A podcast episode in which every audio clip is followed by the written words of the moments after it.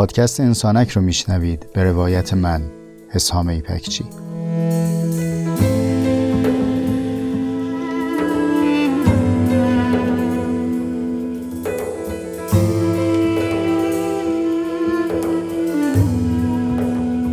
پادکست انسانک مجموعی از جستارهای صوتی است که توی اون تجربیات زیسته و روزمرگی هامون رو با عمقی کمی بیش از معمول روایت می‌کنم.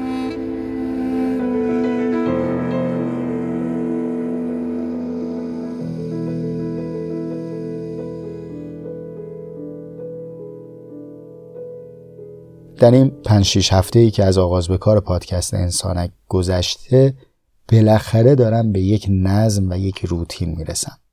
به این قرار که نیمه اول هفته به خودم مجال بدم برای فکر کردن. ذهنم رو مثل تور بندازم به دریا ببینم که چی شکارمون میشه. تازگیام به شک افتادم که آیا واقعا ماییم که آگاهی کسب می‌کنیم؟ یا این آگاهیه که گاهی خودی به ما نشون میده. خلاصه توی نیمه اول هفته زمان زمان فکر کردن و انتخاب موضوعه. سهشنبه که از راه می‌رسه میشه روز پیاده سازی و نوشتن. یادداشت برداری می‌کنم سعی می‌کنم که همه پراکندگی های ذهنی رو تو چند صفحه زمینگیر کنم و به کاغذ بیارم. چهارشنبه دیگه روز ضبطه یعنی یادداشت‌ها رو برای آخرین بار می‌خونم و میشینم پای میکروفون که اپیزود رو ضبط کنم. بلافاصله مشغول edit که حالا دیگه به اندازه اینکه چقدر کار ببره صبح یا شب پنجشنبه اپیزود جدید منتشر بشه. با همین نظم امروز که چهارشنبه 27 فروردین 99 بود رسیدم به ضبط اپیزود هفتم. موضوع هم, هم موضوع بدی نبود. گفتنی توش زیاد داشتم. در اپیزود قبل از جهان منحصر به فرد و در واقع از فردیت گفته بودم. به ذهنم آمد که چقدر خوبه که اپیزود بعدی در مورد زوجیت صحبت بکنم یعنی زل دیگر ماجرا. موضوع جالبی می‌شد نه؟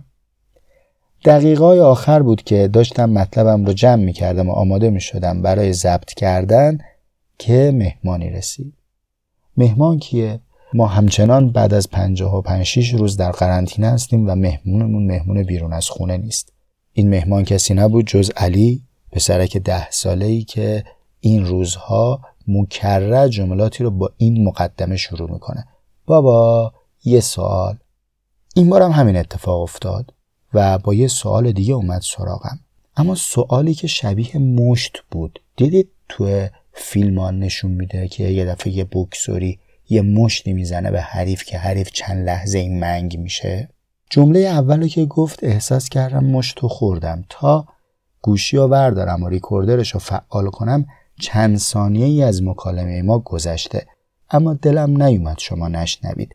تعمدن هم در ویرایش فایل منمن کردن ها و مکس ها رو حذف نکردم تا شما هم لمس بکنید اتفاقی که برای من افتاد به عنوان مخاطب رو. لطفا به بند اول سپاپت بگو. یک ذره صبر و حوصلش بیشتر شود.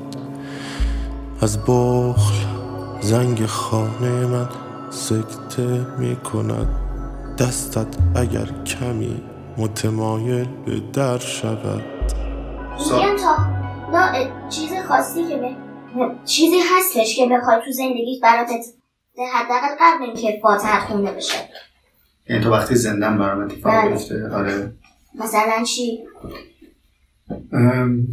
مثلا دوست دارم که یه کتاب خوب بنویسم.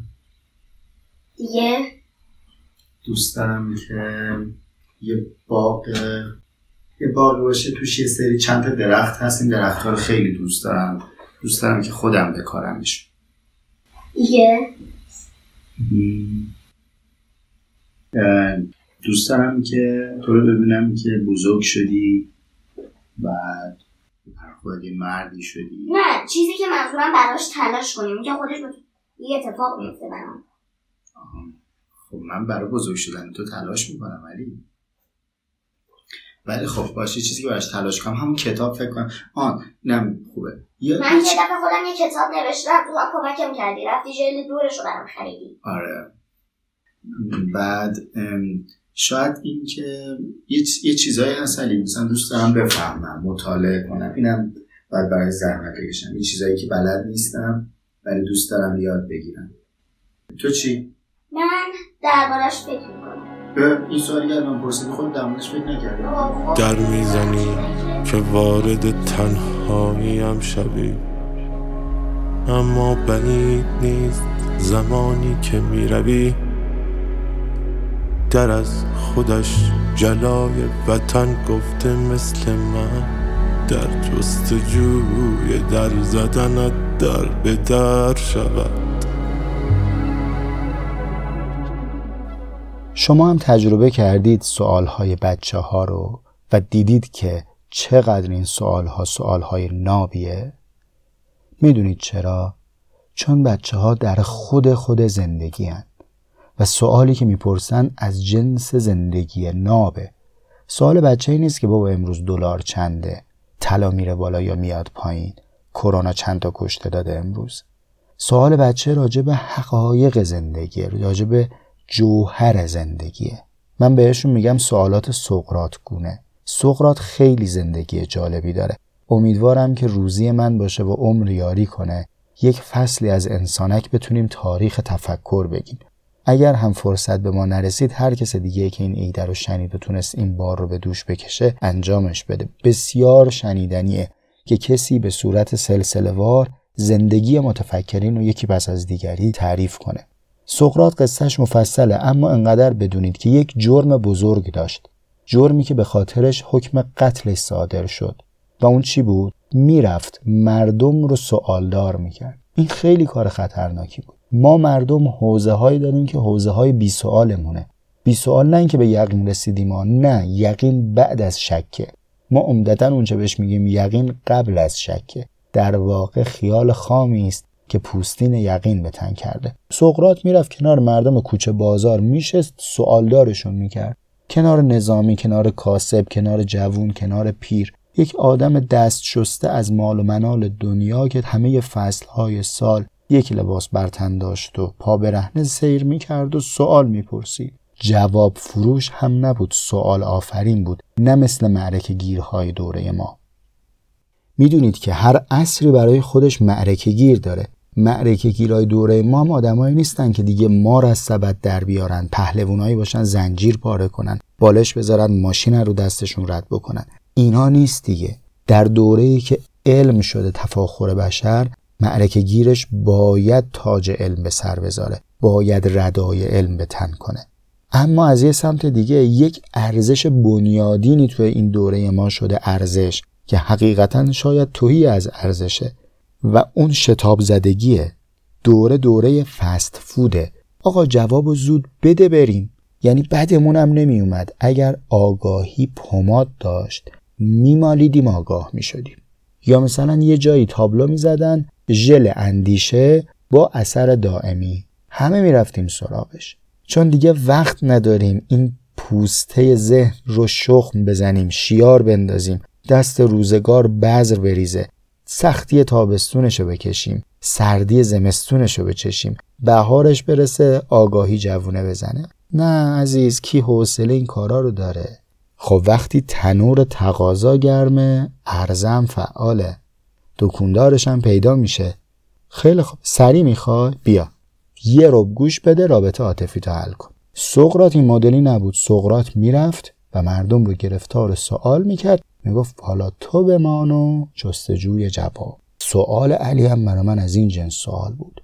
قبل از اینکه فاتحه تو بخونن چی می‌خوای تو خورجینت بذاری؟ این بچه لاک پشت نگون بخت سال هاست.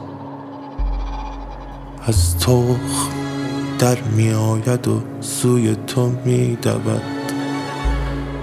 اما مقدر است که در آخرین قدم یعنی در آستانه دریا دمه شود.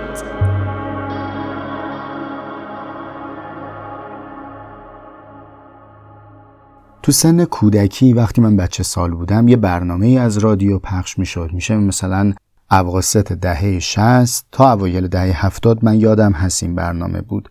به اسم تقویم تاریخ. یه آهنگ پینک فلوید اولش پخش می‌شد که البته ما نمی‌دونستیم موقع آهنگ از کیه.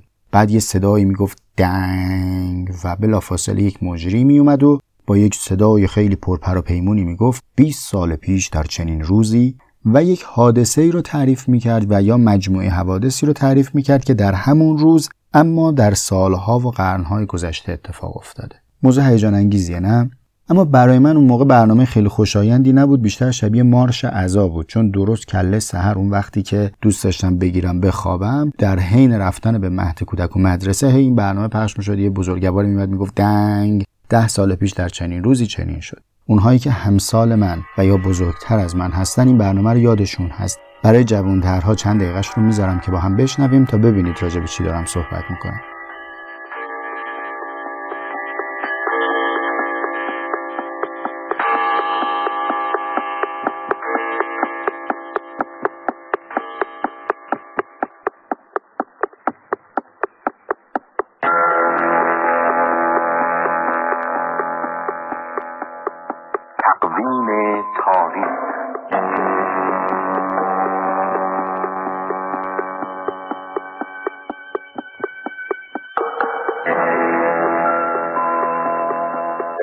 دوشنبه 11 خرداد ماه سال 1371 هجری شمسی برابر با 29 ذیقعده سال 1412 هجری قمری مطابق با اول جوان سال 1992 میلادی است.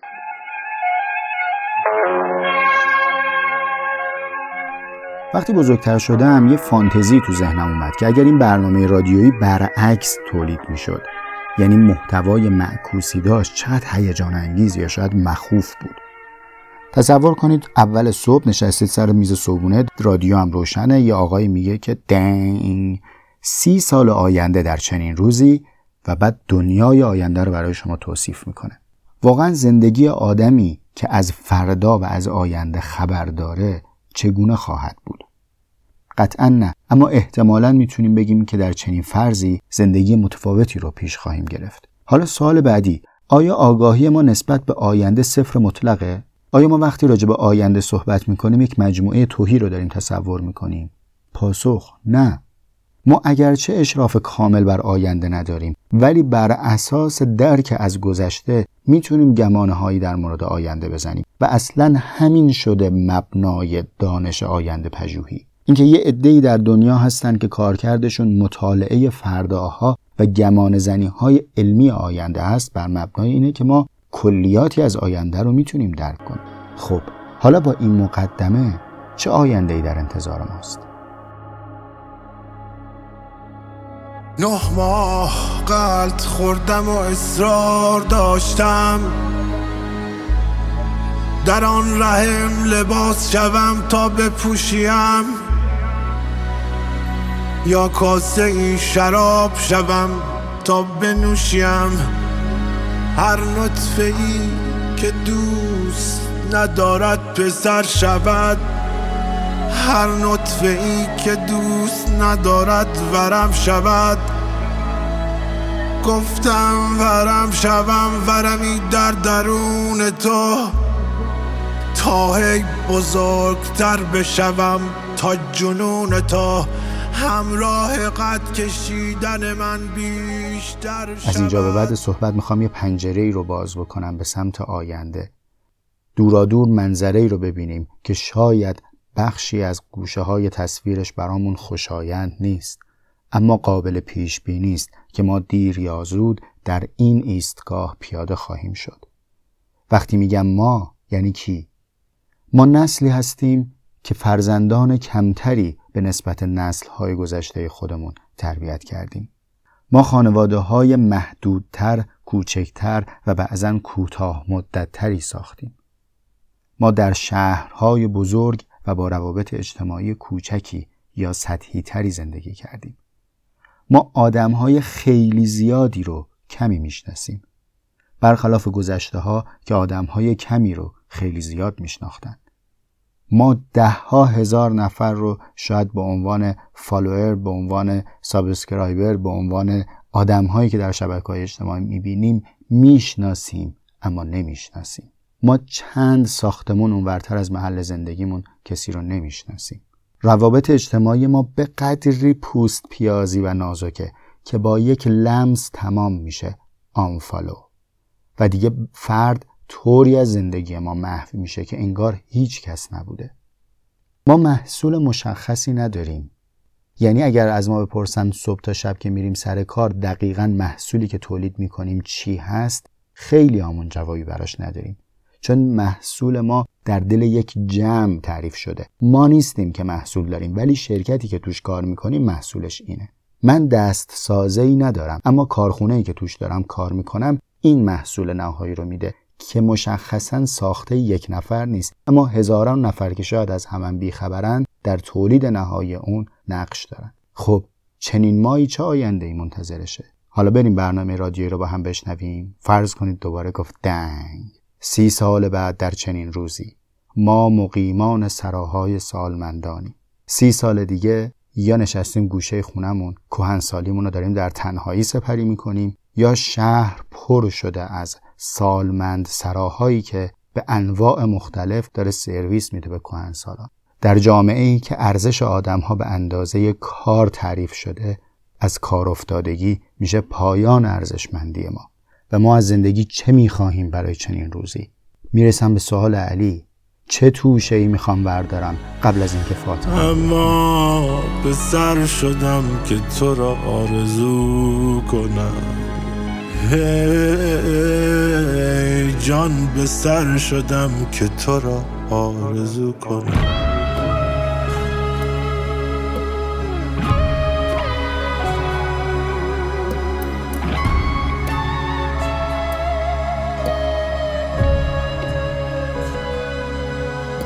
خب حالا که پنجره رو باز کردیم منظره روبرو رو دیدیم. اجمالا از ایستگاهی که در پیش داریم با خبر شدیم چه بکنیم؟ چه بکنیم؟ جواب چه بکنیم نسخه ای نیست که از بیرون کسی بتونه به ما بده. اگر هم نسخه داره من نسخه پیچ زندگی شما نیستم. اونچه که من می‌فهمم این جنس جواب ها چیزی نیست که ما لمیده با هنسفیری در گوشمون بشنویم و کسی برامون زمزمه کنه. اینها جوابهاییه که اونهایی که بهش رسیدن جان کندن تا بهش رسیدن. اما اگر بنا باشه که در حد چند جمله جنبندی کنم خودم و شما رو دعوت می‌کنم به این که بشنویم. این آیه‌ای که تازگی ها نازل شده رو بشنویم. کرونا یک پیام آوره که کوتاه ترین آیه ممکن که قابل فهم باشه توسط ما رو بر ما نازل کرده در دو حرف. کرونا پیام آوری است که به انسان گفت هوش هوش هوش. این پیام مخاطبش خر و گاو نیست.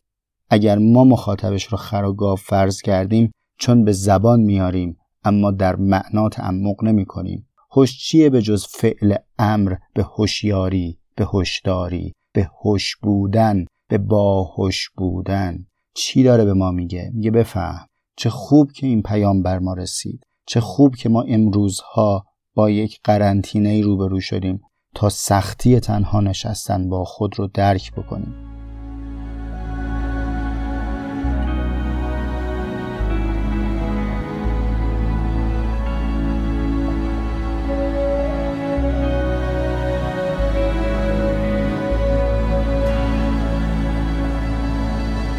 اینطور تصور بکنید که این روزها تمرین قبل از مسابقه اصلیه مسابقه اصلی اون تنهاییه که نمی‌تونیم با یه دونه ماسک و یه اسپری الکل سرش کلا بذاریم بزنیم بیرون.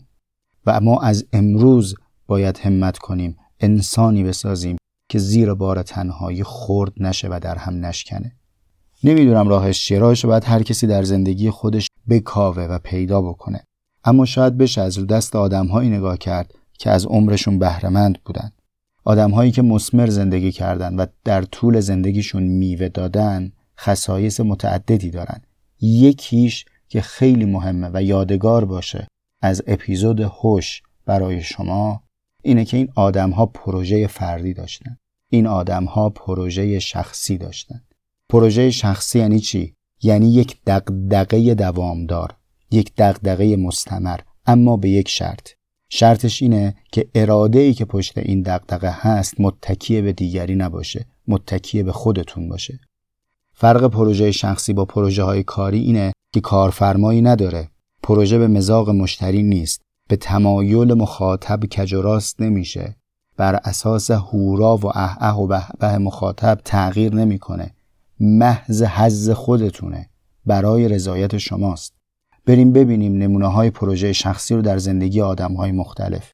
هنر پیکاسو پروژه شخصی بود به سفارش کارفرما نبود.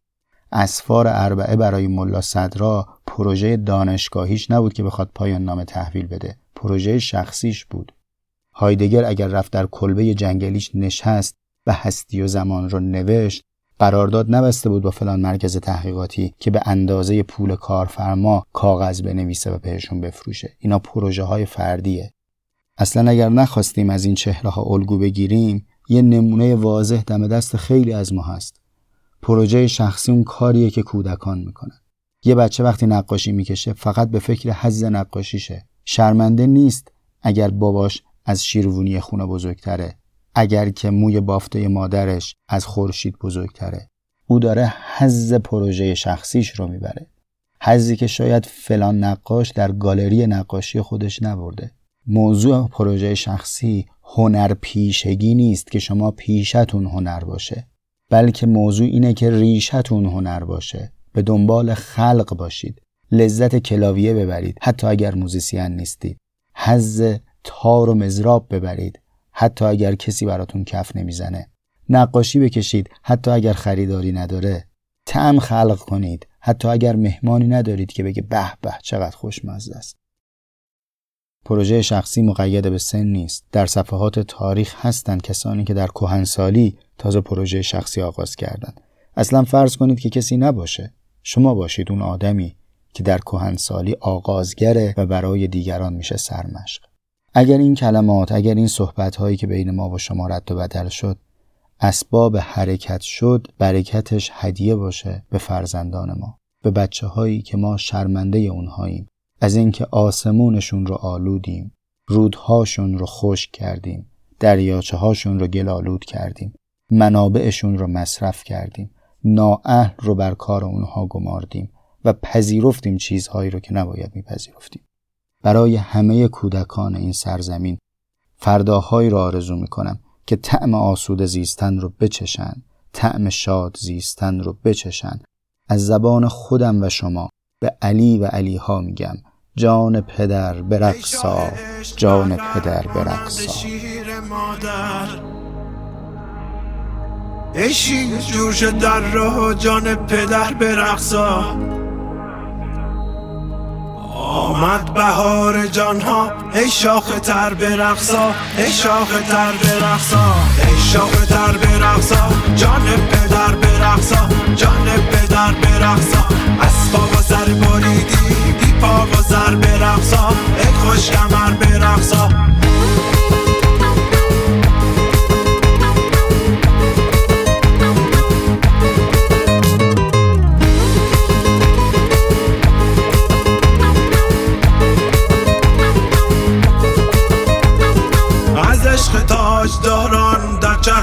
چو باران.